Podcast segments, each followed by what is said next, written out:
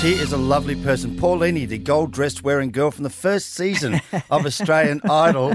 She's a great singer, by the way. By the way, and that's the thing, she was in Brisbane performing in The Bodyguard at QPAC in 2017 when a story broke that she had bribed her driving tester to get her license. Oh, yeah. And it was pretty serious. She was given a six month suspended jail sentence. yes, So that's true. Think about that since that time she had to go around all the time saying, I'm a great singer. Didn't you lose your license? Have Yeah, you got your yeah. license back? Is that what you're doing to her? Well, no, I'm not doing that exactly. I'm celebrating the fact that this week she went to the test and got her license, despite the fact that it could have been quite awkward.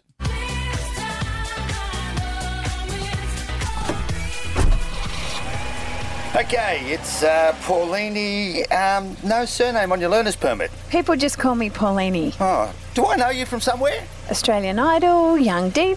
Oh, Corey Mail? Oh, were you on that RBT show on the telly? Did you see The Bodyguard? Are you Whitney Houston? No, I played Rachel Marin. Who? Whitney Houston. Oh, I guess that makes me Kevin Costner. It really doesn't. Can we just start? Uh, sure, Whitney, uh, Paulini. Oh, do you think that dress is appropriate? Oh, not again. I just mean it's a bit tight for working the clutch. Bloody dicko. What do you call me?